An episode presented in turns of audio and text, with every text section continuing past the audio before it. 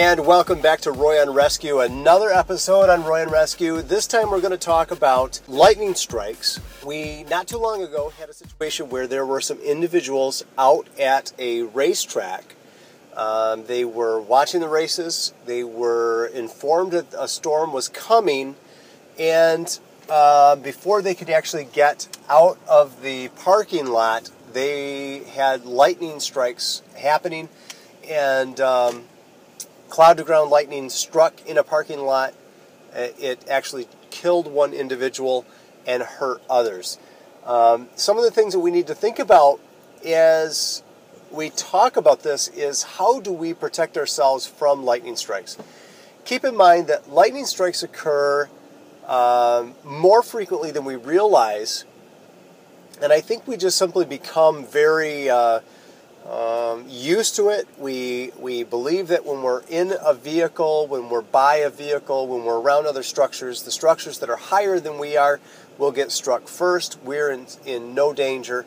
And what we don't realize is that that amount of energy that comes through that lightning strike can affect even in the in the surrounding area of that lightning strike. Um, metal, water, wood are all these conductors that um, that we just take for granted. Now, this individual did not seem like they were in any danger. They were under the tailgate of their vehicle. Um, most of us would have thought that, that we were safe and sound, that the, the lightning would have struck something else higher than, than they were.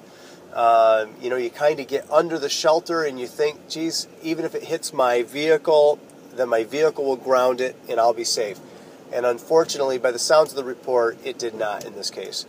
You know, when we hear thunder, we need to understand that that means there's lightning.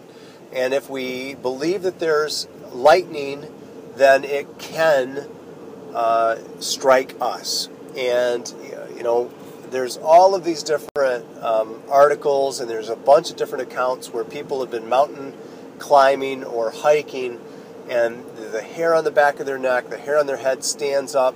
They get this very electrified feeling prior to the, uh, the electric strike.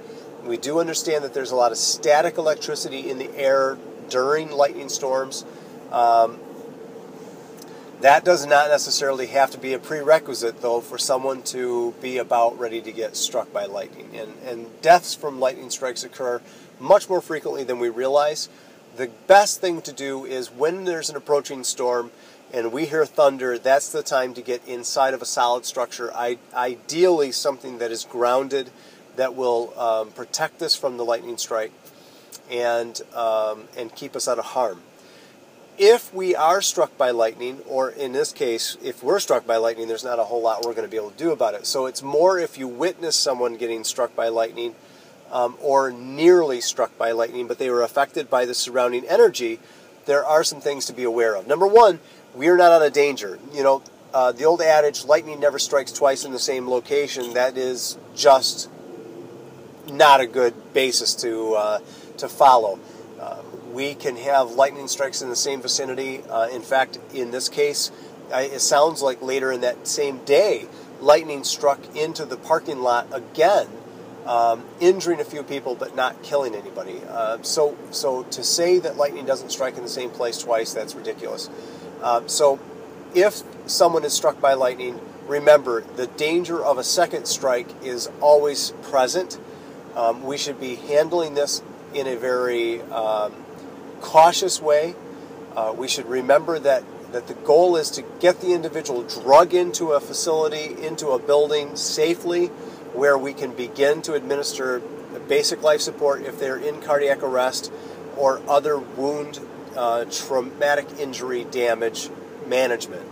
Uh, activation of EMS 911 is, is should be immediate. Um, get an ambulance on the way.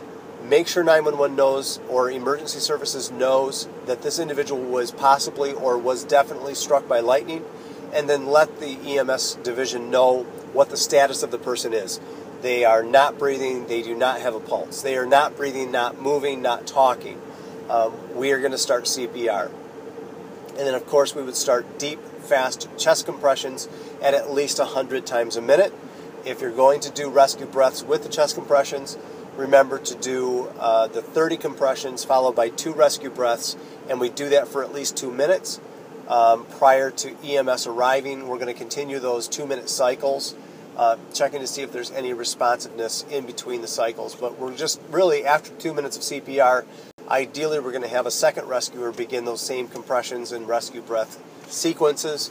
If you're not comfortable doing rescue breaths, make sure to at least do fast, continuous, deep compressions at least 100 times a minute after activation of emergency medical services and get EMS there as fast as possible. Um, stay safe, stay out of lightning storms. If you hear thunder in the distance, that means that there is lightning, and we don't want to wait until we're having lightning strikes around us to seek shelter. Uh, if someone's struck by lightning, the, the goal is if you're going to rescue them, get them and drag them to safety as fast or carry them to safety as fast as possible where we can continue resuscitative efforts um, in a safe environment. I hope this helps. Stay safe, keep on rescuing. Until next time, we'll see you soon. Bye bye.